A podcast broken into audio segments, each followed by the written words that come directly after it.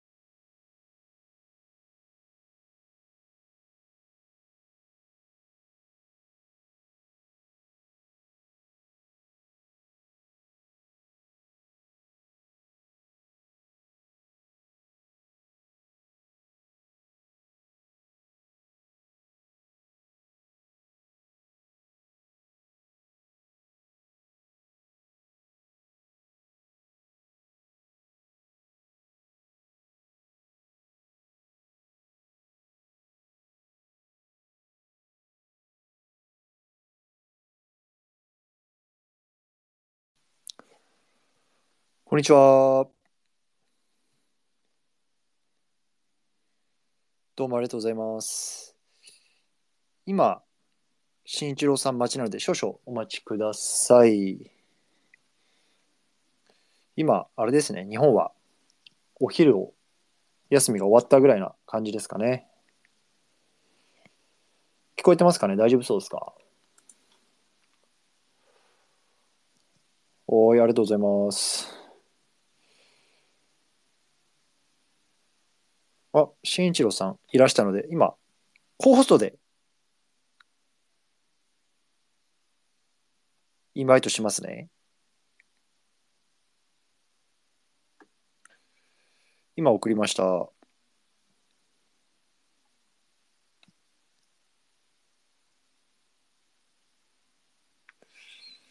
皆さん、こんにちは。あ、ゆうとさん、こんにちは。しーちろさん、どうでしょう？もしできなさそうだったら、DM の方でまたちょっと連絡ください。あ、来れたかな？あ、あ、こんにちは。はじめまして。こんにちは、はじめまして。よろしくお願いしお願います。します。ちょっと待ってくださいね。ええ、うん、大丈夫です。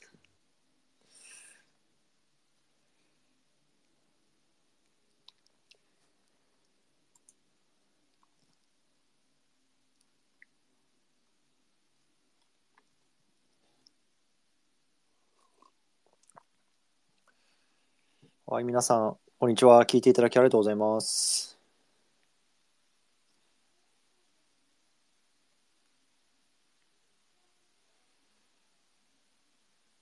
これ聞いてるリスナーの数が増えてるけど、全然下には出てこないのはなんでなんだろう。あ、ネテロさん、こんにちは。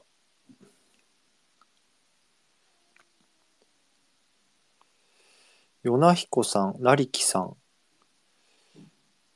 ただのクラゲさん、この辺りの皆さんは今出てきてますね。あ、あれ？ちょっと待ってくださいね。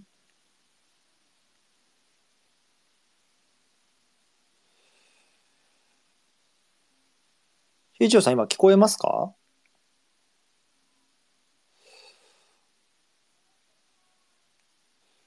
さっきはね、声聞こえたんですよね。皆さん、僕の声は聞こえてますか？いかがでしょう？切れてんのかな？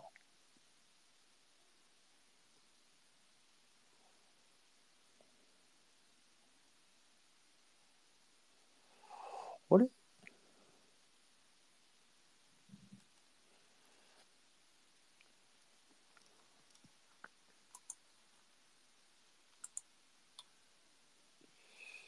あ、なんか聞こえてそうだな。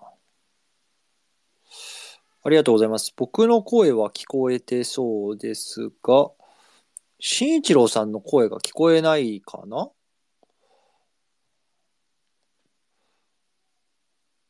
あれ？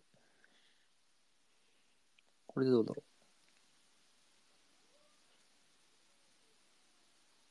う？あ、新一郎さん今どうでしょう？話せますか？あれ ?Please try again. なんでだ？あ、いけたかな？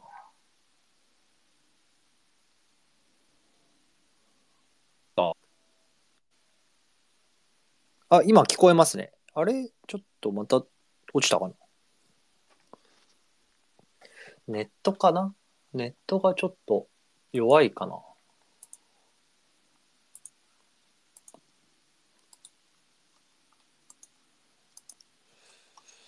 リクエストがまた来てるな。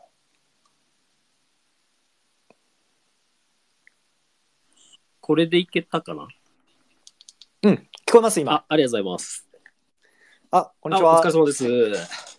はじめましちょっとて。パソコンから携帯の方に変えました。ああ、そうですね。大丈夫ですよ。聞こえてますかね？こっち大丈夫です。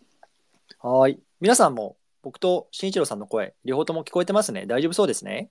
うんうん。はーい。では、早速よろしくお願いします。はい、よろしくお願いします。はい。ということで、えっと、今日は慎一郎さんをあのスペースの方にあのお呼びして、AI の話をね、少し聞いていきたいなと思います。で、慎一郎さんは、えっと、今、発信のメディアはいろいろと持たれてそうな感じなんですけれども、メインは YouTube ですか？今力入れてるのは。そうですね。いや、まあ、あの、一応はい、全部やろうと思って、うんうんうん一。応まあ、あの、この Twitter と YouTube とブログと、はい。っていうのを毎日バーってやってるみたいなイメージですかね。なるほど、なるほど。メインは今 YouTube をちょっと力入れてやってるみたいな感じですね。はいはいはい。で、今 YouTube チャンネル、YouTube チャンネルちなみに皆さん見れますか？えっとね、新一郎 AI かける副業でね、YouTube 調べると出てきますよ。ゴリラアフィリエイトってやつで出てくるんですけど、すいません。いえいえいえ。結構、あの、もう昔から動画自体は割とこう上げていて、で、最近ちょっとこの AI の発信をまあ増やしてるみたいな、そんな感じですかね、この AI、そう。です。もう完全に AI 分野のはい。シフトをチェンジしたような感じではありますかね。はいはいはい。なるほどなるほど。あのちょっとそのあたりの話も含めて今日はお伺いしていきたいなと思っています。で、あのリスナーの皆さんもしね、あの質問とかコメントとかなんか新一郎さんに聞きたいなとか、まああのはたまた僕でもいいんですけど、なんかあればコメント欄とか残しておいていただければ後で拾いたいなと思いますのでよろしくお願いします。うんはい。で、新一郎さんは、えっと、僕は実は、えっと、NFT のところで、えっと、忍者のところで活躍されてるところで、あの、初めて、あの、存じ上げたんですね。なので、結構、あの、いろんな活動を昔からされてるっていうのも、この YouTube とか、まあ、ブログとかの過去のやつを拝見すると、あの、見えてるんですけれども、もともとは Web マーケの、まあ、専門家というか、そっちで、こう、飯を食ってるような方という認識でよかったですかね。そうですね。まあメインはあのアフィリエーターって感じ。うんうんうん。まあわかりやすく言ったらブロガーって考えてもらっええたらわかるええええとは思います。どれぐらいからやられてるんですか？ブログもしくはアシリエイトは。えーっと、は一応始めたのは8年前。うわーすごい。8年前から YouTube とブログとずっとやってて、はいはいはい。っていう感じではありますかね。YouTube も8年前からやってるんですか？あ、そうやってますね。だいぶ初期ですよね。もう YouTuber っていう言葉がそれこそ出来たて？もしくはなかったんじゃないかぐらいの時ですよね。そうですね。あの、僕本業が、すみません、ミュージシャンをやっていて、うんうん。で、それの、あの、自分の、はい。その、音楽とかのチャンネルを最初作ったのが始まりっていう感じではありますね。ああ、そうなんですね。え、あの、せ生態っていうか、なんかそっち関係の資格、もしくはお仕事もされてますか？あ、整体師も、はい、開業してます。すごいですね。今、え、それは普通に、えっと、営業をされてるんですか？そのお店というか、その整体師としても。は、もう口コミだけで広がっているので、ええ、ええ。もう全然口コミだけで人が来てるような感じではありますね。あ、そうなんですね。で、それもやりつつ、ミュージシャンの方もまだ続けてられてるんですか？は、はい、やってます、やってます。うわもう、もう何足のわらじを履いてるんやっていう感じですけれども。まあ、メインはでも、あの、このウェうんブをやっているので、はいはいはい。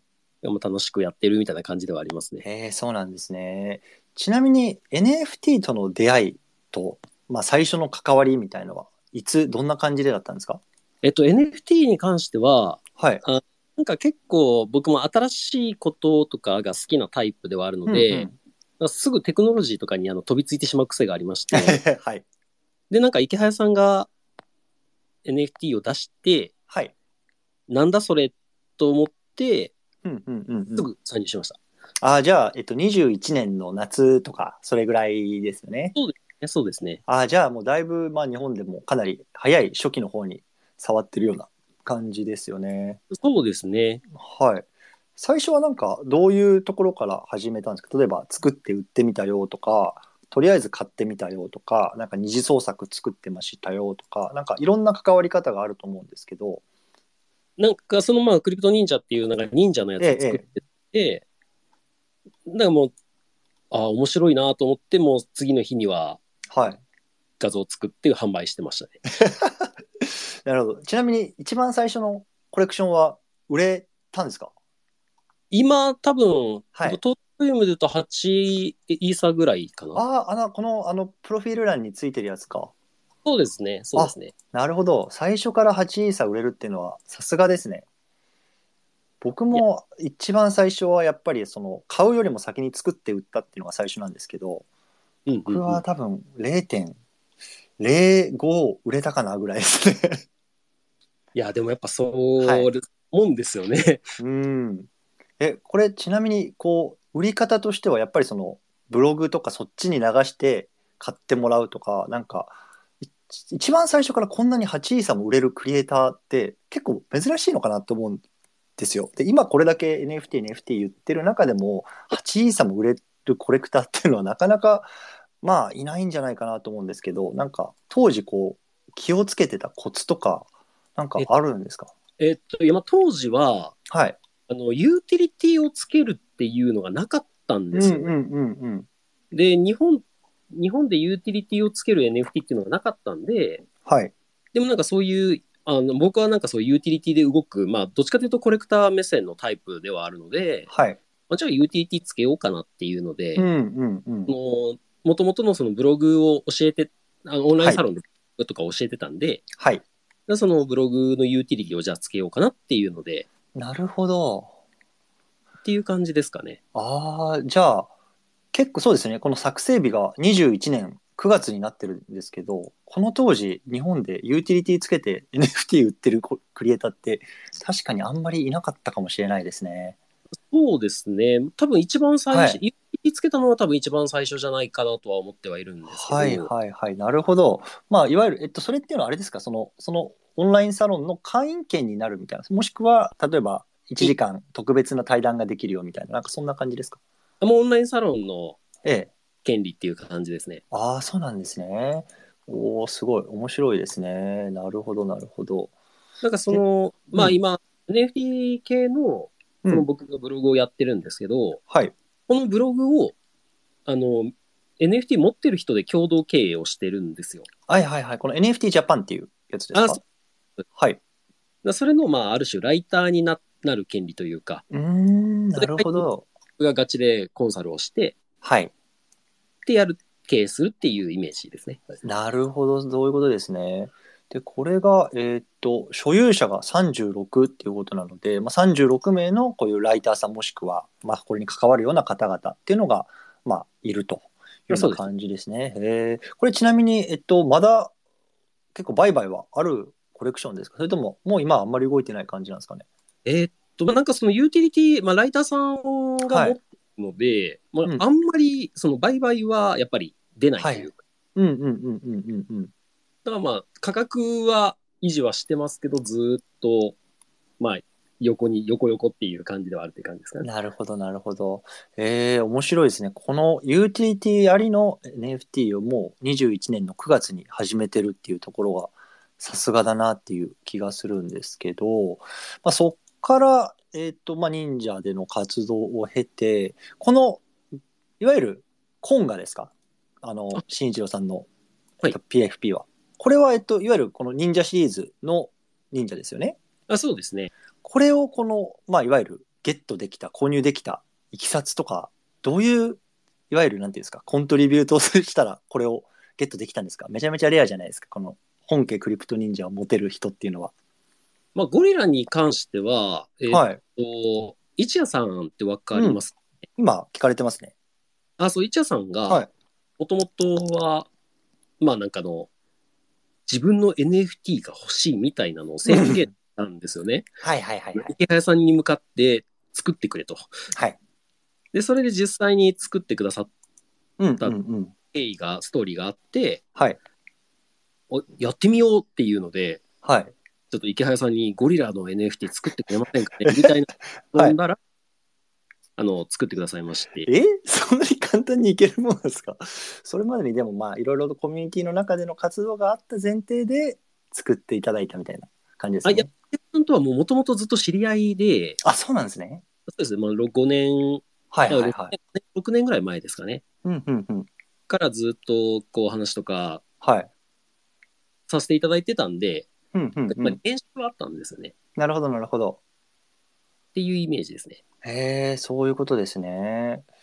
で、えーっと、ゲームが2月にリリースされてて、このクリプトファンタジーっていうやつ。はいうん。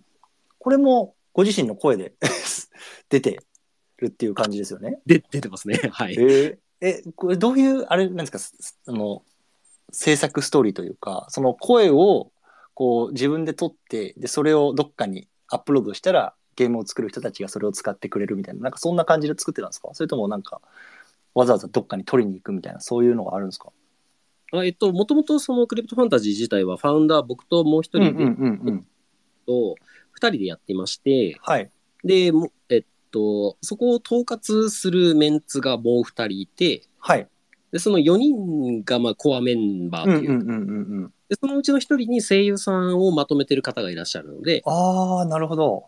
そちらの方にまあ頼んでっていう感じでやってますね。へえ、すごいですね。もう、本当に、いろんな才能がお持ちで。でも自分の声がゲームに反映されるっていう経験なかなかできないですもんね。そうですね、本当に。へえ。これは、実はね、僕も、あの、クリプトファンタジーの、おえっと、ミントしたのか、買ったのかなうん。は持ってるんですけど、はい。あの、はい恥ずかしながらゲームはまだプレイできてないんですね。で、これってまだ完結してないんですか、ゲーム自体は。えっと、えっと、全一応予定は7章までありまして、はいはいはい。それの第1章です、今。なるほど。じゃあ、もう少し時間をかけて7章までっていうような感じなんですね。そうですね。まあ、ただ、はい RPG スクールの作品でうん。1900万ぐらい売り上げが出たっていうのは、まあ、すげえ。すげえのかなとは思ってはいるんですけど、めちゃめちゃすごいですね。へえ。楽しみですね。これもでも、まだ1章ってことは、あまだまだ伸びしろがある。ぜひぜひゲームはプレイしていただけると。そうですね。え、ちなみに僕ってあんまりそのゲーマーじゃないんですけど、ゲーマーでも割とこう楽しめるものなのか、もしくはやっぱりゲームやり慣れてた方が、こう、なんだろうな、先に進めやすいとか、なんか、本当にすごい苦手なんですよ。マリオカートとかも、もうなんか、全然上手くないようなタイプなんですけど、そんななんか、ゲームの上手い下手とかっていうのはあんまり関係ないようなタイプのゲームなんですか、これは？でまあ、きまあ、え連打でクリアできるかと言われたらすごい怪しいですけど、そんなに、うわーこれ難しいなっていうところではあんまりないので、はい。どちらかというと本当にそのゲームを全くやったことない人がクリアできるっていうのを基準にして、んなるほど。えそこは全然大丈夫だと思いますよ。あ、わかりました。ちょっとじゃあ、ぜひやってみます。ありがとうございます。ぜひぜひ。はい。それで、こっからまあ今日の本題というか、ちょっと AI にね、興味がある方も多分聞いてもらいただいてる方多いと思うんですけれども、この NFT、ね、クリプトファンタジーであったりとか、自分のプロジェクトとかであったりとかっていうところから、今回 AI のところに少し発信軸を、まあ、移しているのかなって僕は外から見てて思ったんですけれども、なんかきっかけというか、やっぱり今ここに乗らなきゃダメだなみたいな、こう何かを感じたっていうことなんですかね、新一郎さん的に今。えっと、まあもちろんその NFT から AI に変えたっていうところで、うん。NFT をなんかやめたとかほぼそういうわけではなく、まあ NFT はもう引き続きやっていく形ではあるんですけど、はい。なんかこう結局、まあ僕がこう結構大切にしてることとして、はい。チャンスが生まれるところってやっぱりテクノロジー周りだと思うんですよ。はい。だから、まあ NFT はその時、ね新しかったじゃないですか。うんうんうん。だからそこにチャンスはあっただろうし、で、今って AI が出てきて、そこがまた新しくチャンスが出てきてるっていう部分があって、うん。まあ AI に変えたかなっていう部分はあるんですよね。なるほど、なるほど。チャンスっていうのは、あ、ごめんなさい。お願いします。はい、どうぞどうぞ。えっと、チャンスっていうのは、いわゆる、まあ、えっと、収益とか、お金を稼ぎやすいっていう、まあ、そういう面でのチャンスっていう感じですか？それとも、まあ、スキルアップとか、まあ、総合的にっていう感じですか？あ、もう前者ですね、完全に。前者。うん、前者。なるほど。はいはいはい。なでなんか。そ、なんていうか、単純な話、うんテクノロジーっていう話で言うと、うん NFT も最新のテクノロジーだし、はい。AI も最新のテクノロジーだし、まあ、はいどっちをにしてもいいと思うんですよね。はい。でも、ここ多分、多分ブロガーっぽい考え方あると思うんですけど、総合ボリュームが多分違うと思うんですよ。うん、間違いない。検索ボリュームとかでもし検索したら、多分 NFT の数倍ぐらい AI は多分出るんじゃないかなと思っていて、はい。うん。ってなったら、最新テクノロジー同士で行くんだったら、パイが広い方がいいよねっていうので、なるほどですね。はいはいはい。もう本当にまあ、そんな感じで今は AI に基軸を取ってるようなイメージです。うん、なるほどですね。なんか、あの、まあ、僕自身も、えっと、これ多分聞いてる方の中に知らない方もいると思うので、簡単にちょっとお話をすると、僕自身も、まあ、ずっと NFT 軸で、えっと、発信はしていました。うん。で、まあ、あの、今は少し AI の方で発信軸も寄せてるんですけれども、えっと、もう、新一郎さんと本当に、まあ、あの、同じような考え方を持ってます。でまず一つは、別に NFT やめたわけじゃないし、まだまだ全然情報持ってるし、好きだし、っていうのはあのあるんですよね。なので、なんか割とこう、あの、あいつはもう NFT やめたやつだとか、若干そういう声もちらほら聞かなくはないんですけど、まあ、あの、若干それ誤解だよっていうのは、まあ、ここを 通じて言っておきたいなとも思いますね。全然そんなわけじゃないし、あの、全然まだ追ってますっていうようなところは一つ。うん、で、やっぱり二つ目のその、なんていうんですか、そのマーケットが大きいとかっていうのもやっぱすごくわかります。で、僕自身は、えっと、最初ここ、えっとね、去年の10月から1月ぐらいまで NFT 関係の連続ツイートみたいなので、まあ、いわゆるツイッターのフォロワーをこう伸ばしていたんですよね。で、1万人ぐらいまで3ヶ月ぐらいで行ったんですけど、あの、もうこれ以上ちょっと NFT 分野では伸びないなって肌感であったんですよ。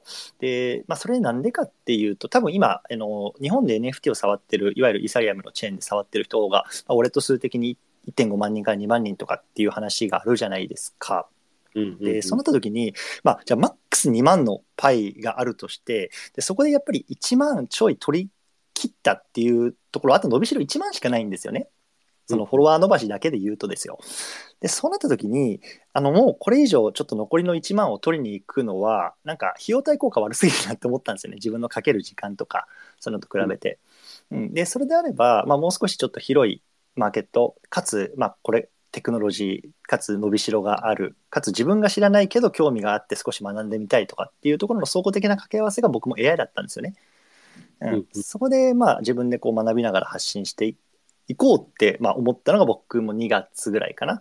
うん、なのでまあなんかちょうどタイミングもすごく近かったし NFT の発信もしつつ AI の発信もされてる方だったので今回はねちょっとお話聞きたいなと思ってこう声をかけさせていただいたっていう背景があります。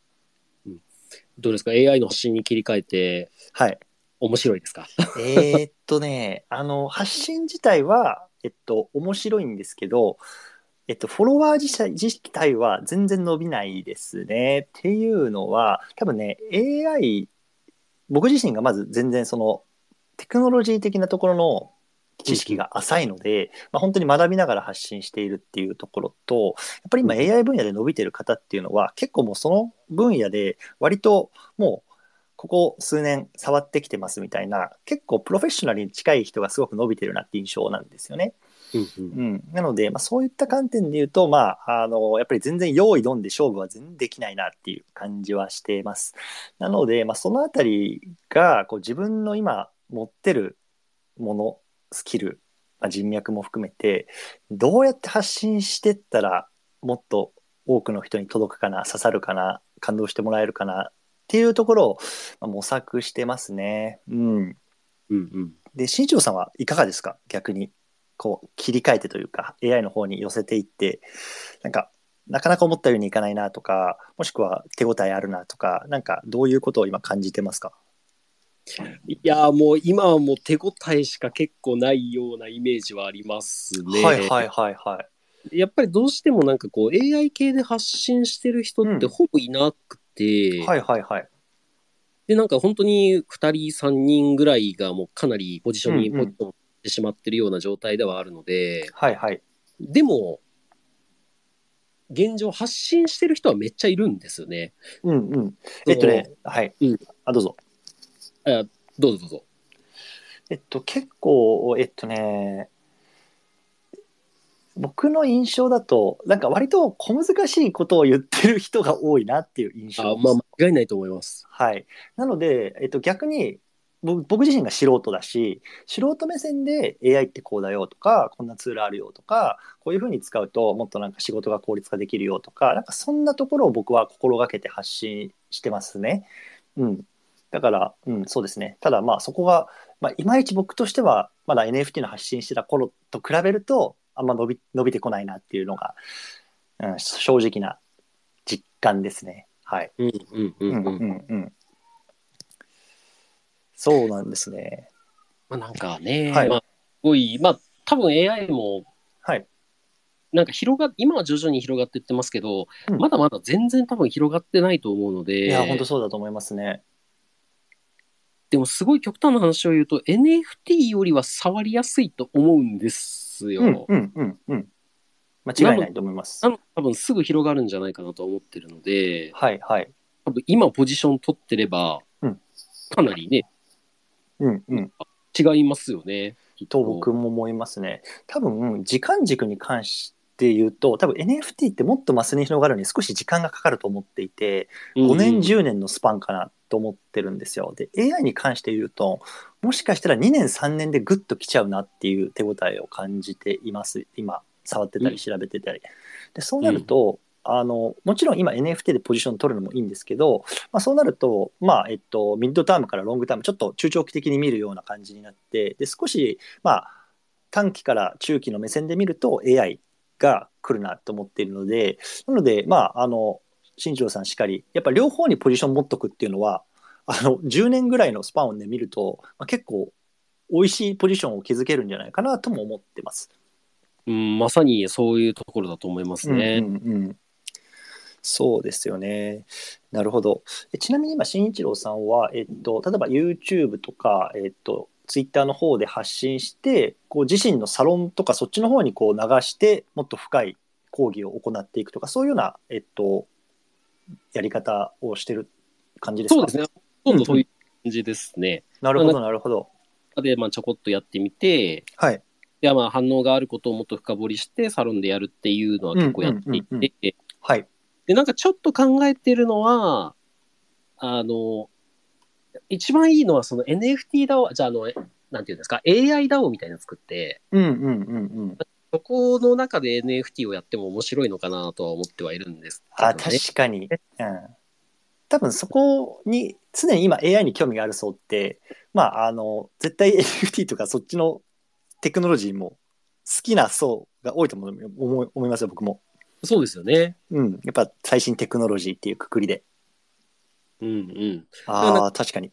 AI でそういう Web3 を、うん、うんまあ、その Web3 をこう走っていく上で、うんうんえこうマネタイズできるんじゃないかなっていうところのはい。先駆者みたいなところになれれば面白いなとは思っていて、はいはいはいはい。なんかそこになんかいければいいかなっていうのは考えてますね。なるほど、なるほど。あの、今、えっと、AI かける副業っていうところで、えっと、発信されてると思うんですけど、えっと、基本的、具体的に、えっと、どういうような副業が、えっと、いわゆる、じゃあ例えば、じゃあ、月に5万円稼ぎましょうっていう、例えばプランを立てたときに、AI を使って、新一郎さんのサロンであったりとか発信では、どんなところを主にこう、なんかフォーカスしてますか？例えば、実際にちょっとじゃあ AI にブログ書かせてみましょう。で、広告収益を得ましょうとか、もしくは、なんか絵本作って Amazon Kindle で売ってみましょうとか、なんかいろんな副業考えられると思うんですけど、はい具体的にどんなところにフォーカスしてるのかなと思ったんですけど。えっと、えっとまあ、これは実際に結果が出てるところだけで言っていくと、ええまず一つはブログと AI ころですよね。はいはい。ブログで実際書かせてみると、まあうんもちろんの順位とかっていうのが上がりにくいところもあるんですけど、はい。もう実際マネタイズが結構できてしまっていて、へえ。えっと、一応 AI だけで作成したサイトを、はい。まあ、3ヶ月、4ヶ月目ぐらいかな。今運営をして、もうそれがもう完全に収益が出てるんで、はいはいはい。だから、あ、これは今のうちだったら AI ブログもいけるんだなっていうのが今一つ思ってるところですね。なるほど。ちなみにそのブログの URL っていうのはどこかにありますか？はもう、それはあのサロンだけで今は秘密にして、みんなあの、あ、そうなんですねえ。はいはいはい。じゃあそこは、えっと、基本は、じゃあアフィリの方で流して発生させるみたいな。そうですね。なるほど、そういうことですね。いやー、面白いですね。やっぱり結構こっちアメリカとか、まあ、海外の方とかも、まあ、あのブログ、時事動記事書かせたりとか、あとは、そうですね。あとは AI ツールってもう今、鬼のように出始めてるんですよね。本当に毎日何百個とかっていうのが出ていて、結構そこで、えっと、本当にあのアフィリエイト、彼らのツールがアフィリエイトやってるんですよね。例えば、あのユーザーさん連れてきてくれて、かつ、あの課金してくれたら、そのうちの、えっとね、30%とか今出るんですよね。ほとんどのそういうツールが。ええうん結構、だから、結構出るんですよ。だから月100ドルの課金で30%なんで、1件発生すると、まあ30ドルとか、まあえー40、なんか5000円とかですよね。日本円で言うと。結構なんか Amazon Kindle の本1冊って、なんか100円とか、なんか200円小銭稼ぐんだったら、全然割のいいアフィリエイトだなと思ってて。そうですね、そうですね。うんうんうん。なるほど、そういうことですね。いや、面白い。うん。の中で、今なんはいかその01を達成できたものとしたら、うん LINE スタンプがありますね。おお、それをもう少し教えてください。でも単純にその、あの、ミッドジャーニーでうんうんうん。LINE スタンプ作って、はいはいはいではい。販売してるって感じ。ええあ、そうなんですね。なるほどなるほど。かどうかっていうのはちょっとかなり回帰的ではあったんですけど、うんうんうん。まあやっぱり売れたんで、はい。あ、これはいけるなっていうふうには思ってますね。なるほどね。もうそれこそ多分1時間もはいはい。やれば、スタンプ販売できちゃうんで、はいはいはいはい。もちろんミッドジャーニーの技術しかりや、がちゃんとやってないとっていうのは難しいと思いますけど、うんうんうんうん。安定して同じような画像が生成できるようになれば、あ、こういう道もありだなっていうのはちょっと思ってますかね。なるほどですね。いや、これ結構、リスナーの皆さん、めちゃめちゃ有益情報だと思います。やっぱりブログを書かせる、もしくはそういうやっぱ画像を生成させて、コンテンツとして販売する。このあたりはもう、01は割と容易にできるよっていう感じですね。経験者的には。まあ友達とかだと、もうインスタの投稿も全部 AI でやってるみたいですし、あえ、それはプログラム組んで自動投稿みたいなことですか？それとも映像のことを？いやえっと、単純に、まあはい。その、もちろん自動化できれば一番便利だと思うんですけど、うん。今その、インスタの、どこ、多分インスタかキャンバかどっちか忘れましたけど、はいはい。スプレッドシートに文字を入力したら、はいはい。全部入れてくれるっていうのがあるんですあよね。、キャンバが確かそれ出しましたね。キャンバですかね。うん。そう、なんかもうそれ使ってもうほぼほぼ自動化してる人も結構いるし、なるほどなるほど。ね。もうやってる人はやってるぞと。あ、もうほぼ、うん、もうどこの多分副業でもやってるんじゃないかなって感じでは。うんうんうん。確かにそうですよね。なので、本当に今のうちから触っていくと、本当3年5年後、かなり変わってくるんじゃないかなっていう気も僕はしてますね、やっぱり。そうですね。うん。だもうその AI が発展してくることによって、はい。なくなってく副業っていうのはたくさんあるんじゃないかなと思っていて、ほうほうほでそのなくなっていく副業のところにいないようにするっていうのがかう。なり大事かなとん思ってはいる感じですかね、自分の中では。なるほど、なるほど。それこそ分かりやすいところで言うと、ウェブライターとか、うんうん。まあやっぱりもうウェブライターというか、そのウェブライターを雇ってる側の人たちはいはい。は、もうやっぱり首切りをかなりやってるっていう部分がやっぱあって、もういらないっていう感じになっちゃうんですね。そうそうですね。うんうん。という部分がちょっと、そういうところにいるとなかなか厳しくなってくるんじゃないかな、はいはいはいはい。ね。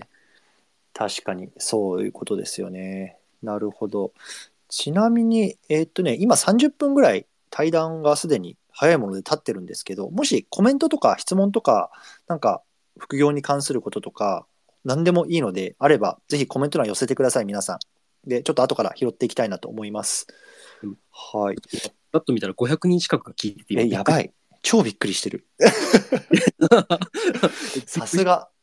ふ AI かける副業って多分、今、かなりバズワードというか、みんな気にしてるポイントなのかなって、これでも期待値が分かりますよね。そうですね。かなりはい。いますね。なるほど。まあちょっと、あ、ちょっと一つ、あ、あどうぞ、はい。どうぞお願いします。でも実際ブログとか、うんえっと、まあ、ブログを AI でやろうと思ってる人にもし言うとするのであれば、うんやっぱり AI で書くと、むちゃくちゃペナルティ受けるんですよ、今。えー、あ、どういうことですか、ペナルティって。えっと、まあ、要は、そういう複数、まあ、なんか、機械みたいなもので作ってると、はいはい。そういう Google っていうのは、まあ、ペナルティかどうかっていうのを、まあ、ん。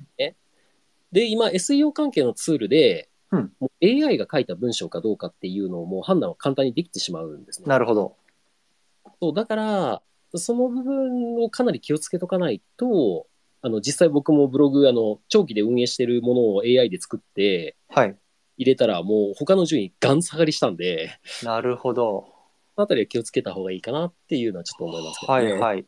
じゃあ、あの例えば構成であるとか、えっとまあ、ざっくりした大枠とかは作らせて、でその後やっぱり自分たちで手入れて、少し修正して、まあ、それこそ自分の文章として作っていくというような感じが、まあ、そういうところのペナルティも受けにくいって感じですかね。そうですね。まあ、あの、もう本当にそれをやれば上がるっていうのはもう僕も自分の中で証明ができたんで、そういう見出しとかは作るっていうのがいいんじゃないかなと思ってます。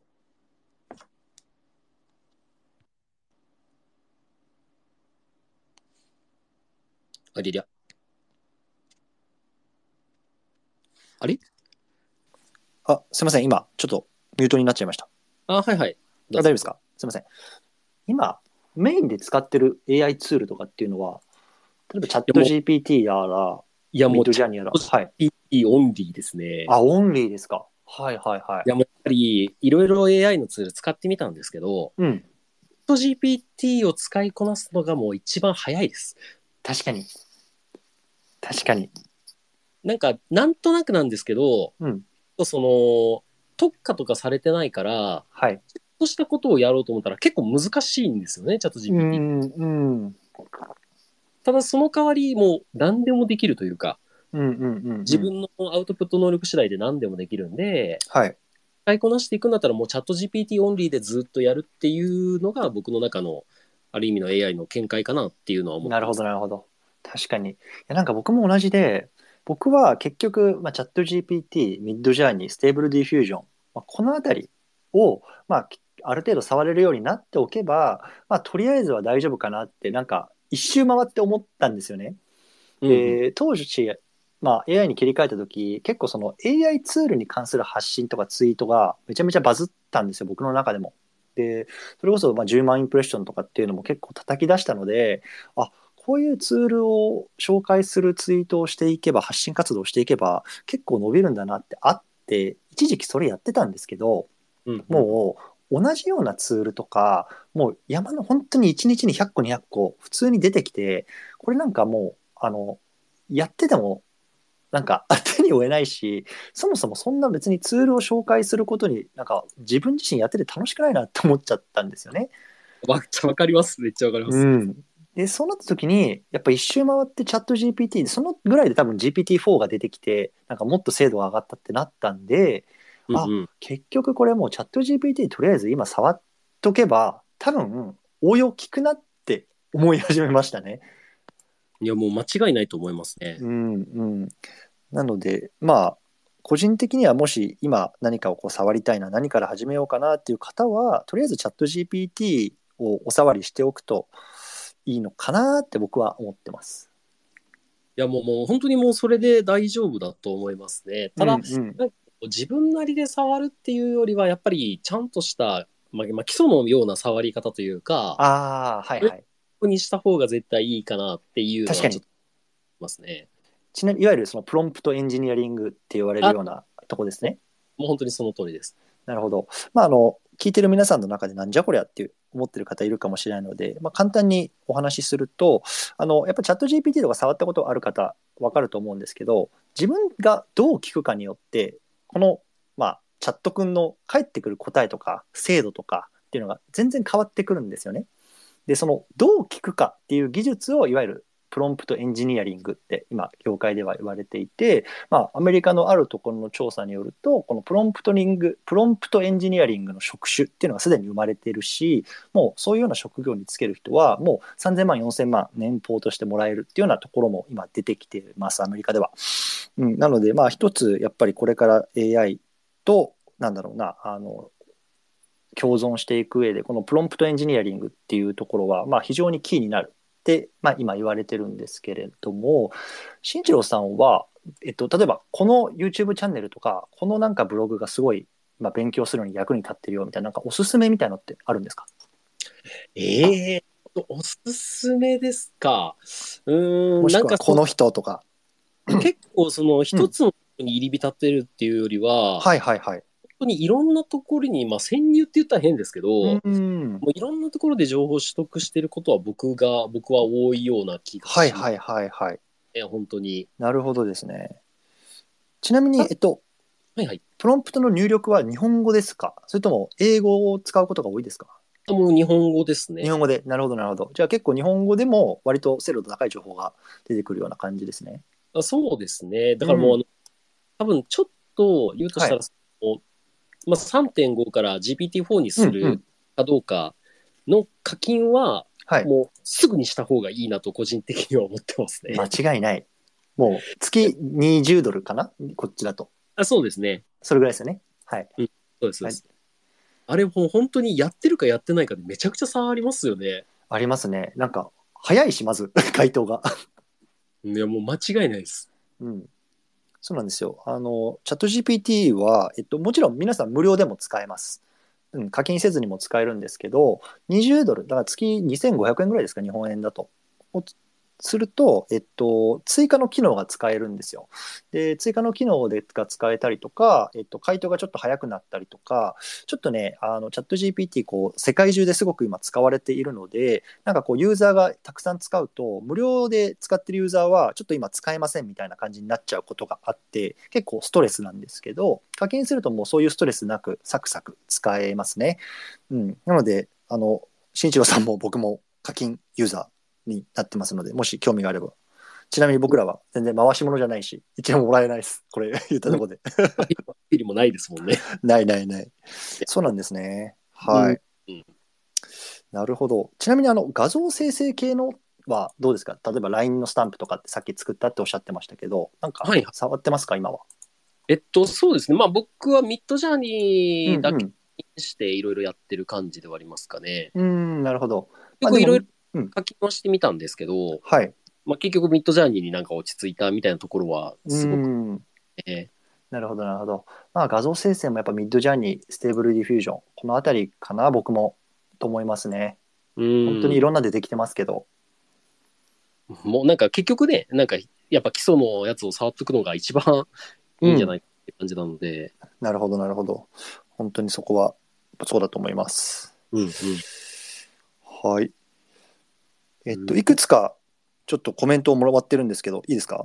はいはい、どうぞどうぞ。はい。てタートルマンさん、あと AI 社畜道さん、ありがとうございます。2つもらってるんですけど、1つ目、そもそもお二人にとって AI の定義ってどう説明されますかっていう質問なんですけど。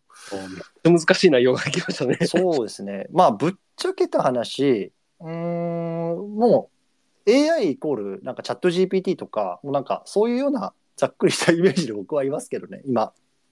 うんそうまあ、そうですね。それが一番わかりやすいですよね。うん。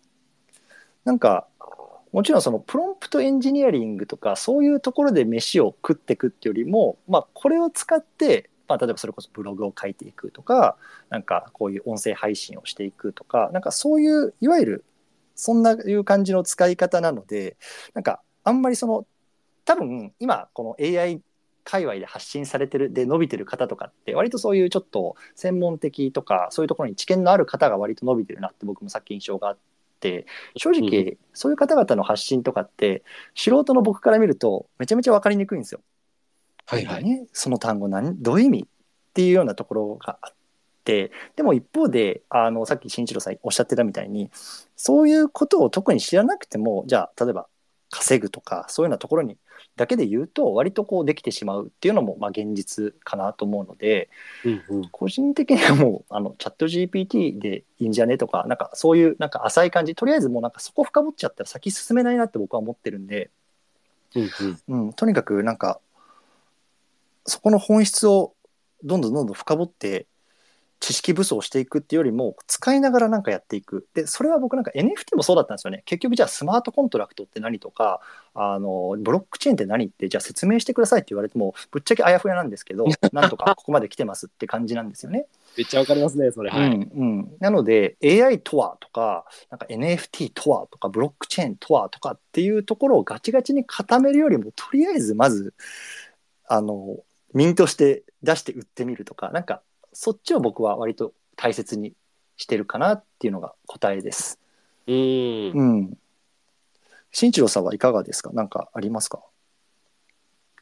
えっと、すみません、AI。えっと AI とはっていう定義とか AI とはっていうのは、なんか、だから難しい話ではありますけど、はいなんかその、まあ、定義というか、なんかこれから AI をやってて、使わないとやめんじゃねえかなって思ってる部分はかなりある。うんうんうんうんうん多分相当使ってる人と使ってない人で差がつくんじゃないかなって個人的には思っはい。てますうね。なんか、まあ、これぐらいしかできひんやろうって僕も思ってたけど、なんか、めちゃできますよね。めっちゃできる。ここもできるんだっていうのが結構できて出てきてるから、うんうんうんだからなんかこれをうんやって、なんか今から触っていくことって大事かなっていうのはすごく思ってますね。まあ定義、うーん、すいません、え定義とは全然違うと思うんですけど、はいはいはい。なるほど。わかりました。ありがとうございます。タトルマンさん、こんな感じの回答ですけれども。で、もう一つコメントがありまして、えっと、プロンプトエンジニアリングでガチにやっていくには、機械学習の知識とアーキテクチャの理解が不可欠ですねという、まあ、コメントですね。ありがとうございます。うんうん確かになんか僕も一つ、二つぐらい、なんか参考書っていうか、なんか AI 的な本を買って、なんかディープラーニング、マシンラーニングはとかってなんか読んだんですけど、うん、わかりますいまいちわからんなと思って、うんうん。うん。で、なんかチャット GPT に、チャット GPT に入力したら、なんかそれなりのブログとかも書けるし、うん、なんか、で、確かに機械学習とかの理解があった方がスムーズには進むんだろうけど、まあなんかこれ全然頭に入らないなと思って、その本を閉じちゃいました。なんか、ななんて言うんですかね、言葉でプログラミンはいグした感じというか、はい。なんか、そんなに小難しいこと考えなくても、うんうんうん。なんか、なんて言うんですかね、あの、多少なんかこう、リス系のはい。なんできれば僕はできる、大丈夫じゃないかなって結構思っていて、うんうん。もちろん多分一番最初の定義みたいなものを作り出すのはかなり難しいというか、はい本当にあのエンジニアリングをしないと難しいと思うんですけど、はい。それを作ってくださったものを自分で改変するっていうのは割と簡単にできると思っているので、うんなんかそれでいいんじゃないかなと思ってはいるんですよね。はいはいはい。で、このご質問いただいたそのアーキテクチャとかを知っておかないといけないのは、多分一番最前線の人、はいはいはいはい。多分そこを知らないといけないと思うんですけど、うん間違いないです。この一歩手前で戦う人たちは多分ほとんどいらないような気はしていて、うん。で、マスは多分そっちですよね。その後者の。まあ僕も含めてなんですけど。うん。だからなんかそれを自分で改変できるようにはでもなっとかないと多分戦いづうんらいなとは思っていますね。なるほどなるほど。ありがとうございます。ちなみに新次郎さんは、えっと、プログラミングとか、あっちの、えっと、知見もお持ちの方なんですか？あ、そうです。もともと、あうんうの、もともとあのウイルスをずっと作ってまして、ええええええ。あ、そうなんですね。そうですね。はいはいはいはい。ずっと、まあなんかそういう、結構そういうのが昔から好きで、なるほどなるほど。え、で例えば、えっと、今じゃあそのサロンでこういうような AI を使ってじゃあブログ書いてますとか何かこう発信活動をしているっていう方々の中の何割ぐらいがそういうバックグラウンドがなくてもいわゆる01をできている方々ですか、ざっくり。え、でも、ほ皆さんバックグラウンドは多分ないんじゃないかなとやっぱそうなんですよね。うんうん。うん。そうですね。ほぼ多分、状態からされてること多いかなと思います。ん、なるほど。そうですね。なので、ね、もしこれ聞いてて、いや、ちょっと私はプログラミングわかんないとか、いや、ちょっと今まで全然やってこなかったんだよなっていう方でも、全然なんか、チャンスは、チャンスというかそういうお金を稼ぐとか、あの発信活動として AI を使っていくチャンスは僕もあるかなと思ってます。で僕自身もそこに少しでも、あの貢献したいな、食い込みたいなとも思ってます。なんかそれこそあれですよね。ええなんか中学数、中学校の数学ができればなんか大丈夫うんと思ってるぐらいなんで、うんうんうんうんうん。でもほとんどの人ができるんじゃないかなとは思ってうんうんますうんね。確かにそうですね。うんいやーなるほど。やっぱりチャット GPT とりあえず触っとこうっていうところで 合意しましたね。あでも本当にそうだと思いますね。うんうんうんうんでもこれなんかそのサロンのところでも、はい GPT 触りましょうみたいな話をするんですけど、はい。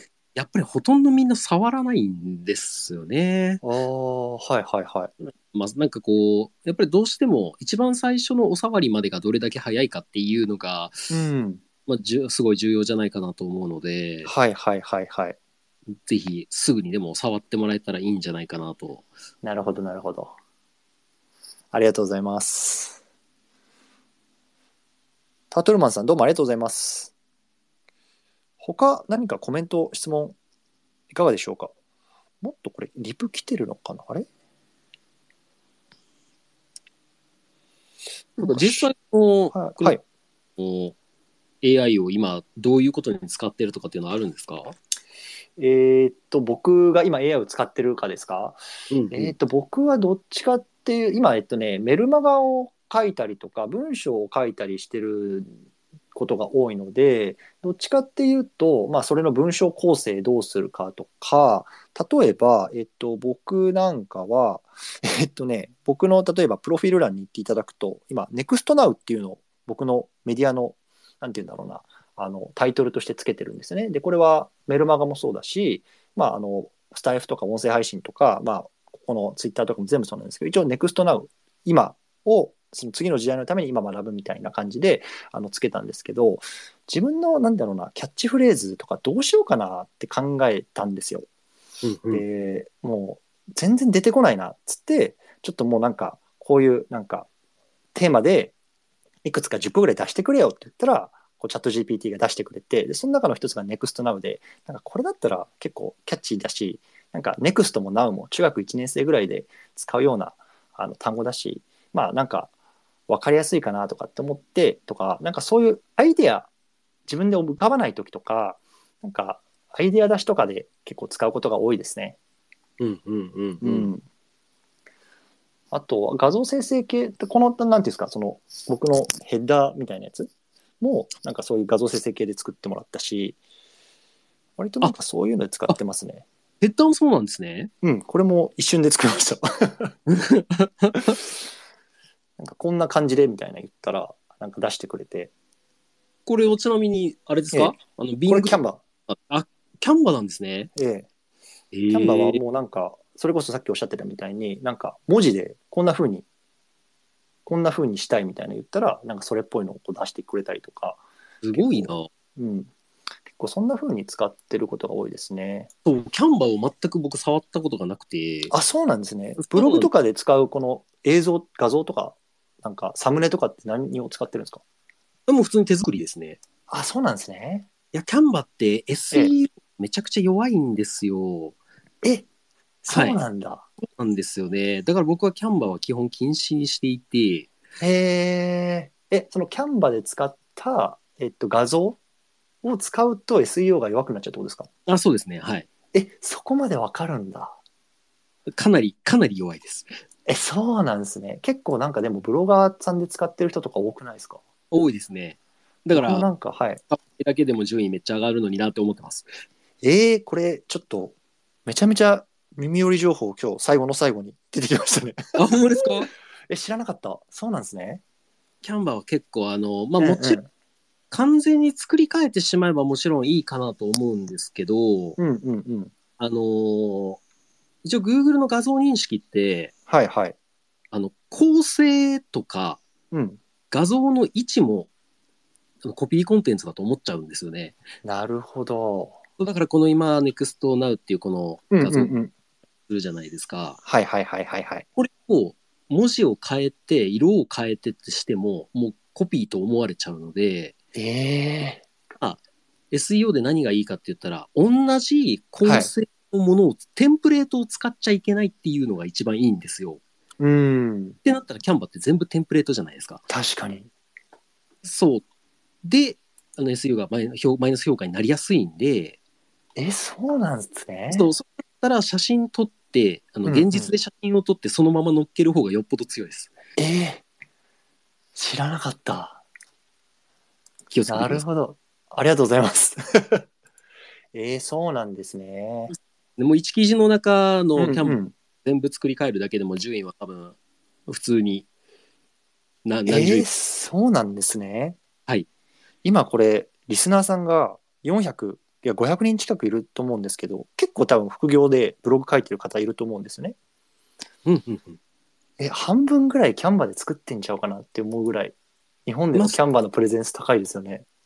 そうですね。えー、知らなかった。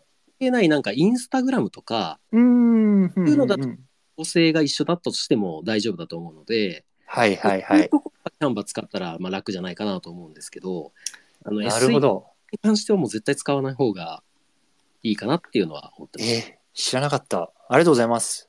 皆さん知ってたのかな？えー、そうなんですね。いやーあ、例えばじゃあ、あのー今、えっと、最後の質問、僕からさせてもらうのも恐縮なんですけど、はい。新一郎さんっていわゆるこの SEO のプロフェッショナルとしてあのやってこられた中で例えばマイクロソフトとかっていうのがもうあの対話型のチャットでもうあの SEO とかちょっとオワコンじゃないとか Google の検索エンジンもよちょっとやばいよねって、まあ、世の中的に言われてると思うんですけどそれに関してなんかこう SEO 観点からなんか思うこととかいやちょっとそうは思わないよとかなんか意見ってあるんですか？えーっと、まあその SEO をやってる側からすると、やっぱり、り今までってそのコンテンツオブザキングというか、はい、コンテンツイズキングっていうのがやっぱあって、うんいいコンテンツ作ればもう全部ついてくるっていうのがまあ Google の理んですけど、多分それがなくなるんじゃないかなとちょっと思っている部分はありまして、うんうんなるほど。まあそれこそもうコンテンツ自体はコピー、まあコピーって言ったら変ですけど、はい。やっぱり AI ってあれは、ね、あの、全部の情報を取ってきて平均値をコンテンツにするじゃないですか。はいだからそういう意味で、あの、みんな平均化していくって思ってるんですよね、コンテンツ自体が。ってなったら、今まで言ったように、誰がやってる？誰がああーはいはいはいはいっていうところに、もうすべて集約されるんじゃないかなっていうのは思っていて、だからコンテンツでもう差別化するっていうのはできなくなるなっていうのは SEO 界隈は思ってますね。ああなるほど SEO に本気で、本気な人ほど、リンク集めに今必死になっているところは感じます。ああそうなんですねもうどれだけ営業でリンクを獲得できるかっていうところをうんうんうんうんてる感じはしますね。なるほどいや面白いですねやっぱりこの業界本当に目まぐるしく情報が変わっていくのでうんうんうん。楽しいんですね僕は個人的にやっぱりこのなんかダイナミックな感じがうん、いやそれは NFT も含めて。うん。うん。昨日の正解は、ね、明日不正解になってる 確かに。で。確かに確かに。えー、なるほど。いやちょっと今日はいろんないい話を聞けました。どうもありがとうございます。あいえいえ。まあ、SEO 界隈はもう今はみんな中古ドメインにお熱な、うん。ねうんうんうんうんうん。なるほど。じゃあなんか最後慎一郎さんの方から皆さんに告知とかこれ知ってよとかもしくはあの先ほどの冒頭のゲームの 告知でもいいんですけど何かあればいかがでしょえーっとそうですね、うん。一つは今、その AI と副業っていう感じで、まあ、今、はい。YouTube に力を一応入れてはいるので、はい。まあ、そちらの方、まあ、YouTube ですね、のと、あのまあはい。新一郎検索していただけると、YouTube 出てくると思いますんで、うはい。あのそちら、まあ、登録していただけると大変嬉しいです。はいちょっとね今じゃあ出しますね。出るかな？しえーっと、新一郎さんの YouTube、これかな？あ、結構、結構前のやつだけど、多分出るな、これ。あ、ありがとうございます。すいません。いえいえ、すいません、ちょっと。今、出したんですけど、皆さん見れるかな？これ多分、19年のツイートなんですけど、懐か？しいです。うんこのチャンネル一緒かな？えそうですね。一緒でずっと同じ一緒ですか？なるほど、なるほど。あ、でも、これもうだ動画が消えちゃってるかも。ああ、なるほど。えーっとね、またもらったら、そうですね。新一郎、僕はね、えっと、新一郎さんのやつは、新一郎ハイフン、あスペース、ゴリラアフィリエイトで調べたら、一発で出てきましたよ。ああ、そ う普通にアフィレートで検索してもらったら多分出てくるかうなんとは思う。出てきました。ぜひ皆さん、AI の発信、YouTube で学びたいよっていう方、そちら見てみてください。よろしくお願いいたします。よろしくお願いします。で、今回これ、あの、録音もしているので、もし冒頭聞き逃したよとか、ちょっともう少し詳しく聞きたいなっていう方、ぜひそちら聞き直してみてください。めちゃめちゃ有益な情報がところどころに散りばめられてますんで、ぜひすべて聞いてください。よろしくお願いします。お願いします。で、新庄さん、え本当にお忙しい中、ありがとうございました。はい。あと、なんか、黒松尾さんから何か。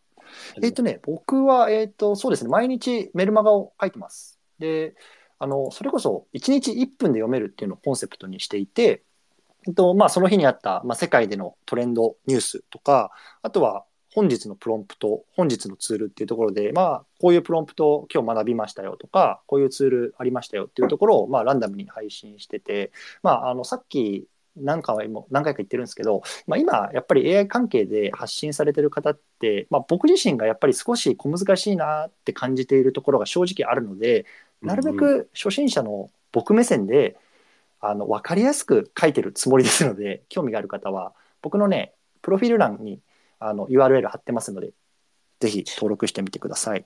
いいですね。今日のプロンプトっていいなぁ今日のプロンプトでね そうそうそう。ちょっとね、やっぱり自分が学んだことをアウトプットしていきたいなと思っていて、今日はうんこんな風に打ったら、こんな回答が出てきましたよとか、なんかそんなことをやってます。いや、もうそのプロンプトとかも、そのなんか AI 触ってて思うと、うんうんかなり情報命ですよね。そうですね。なここんなんでこれ出てくるみたいなのって結構確かに。うんうんうんうん。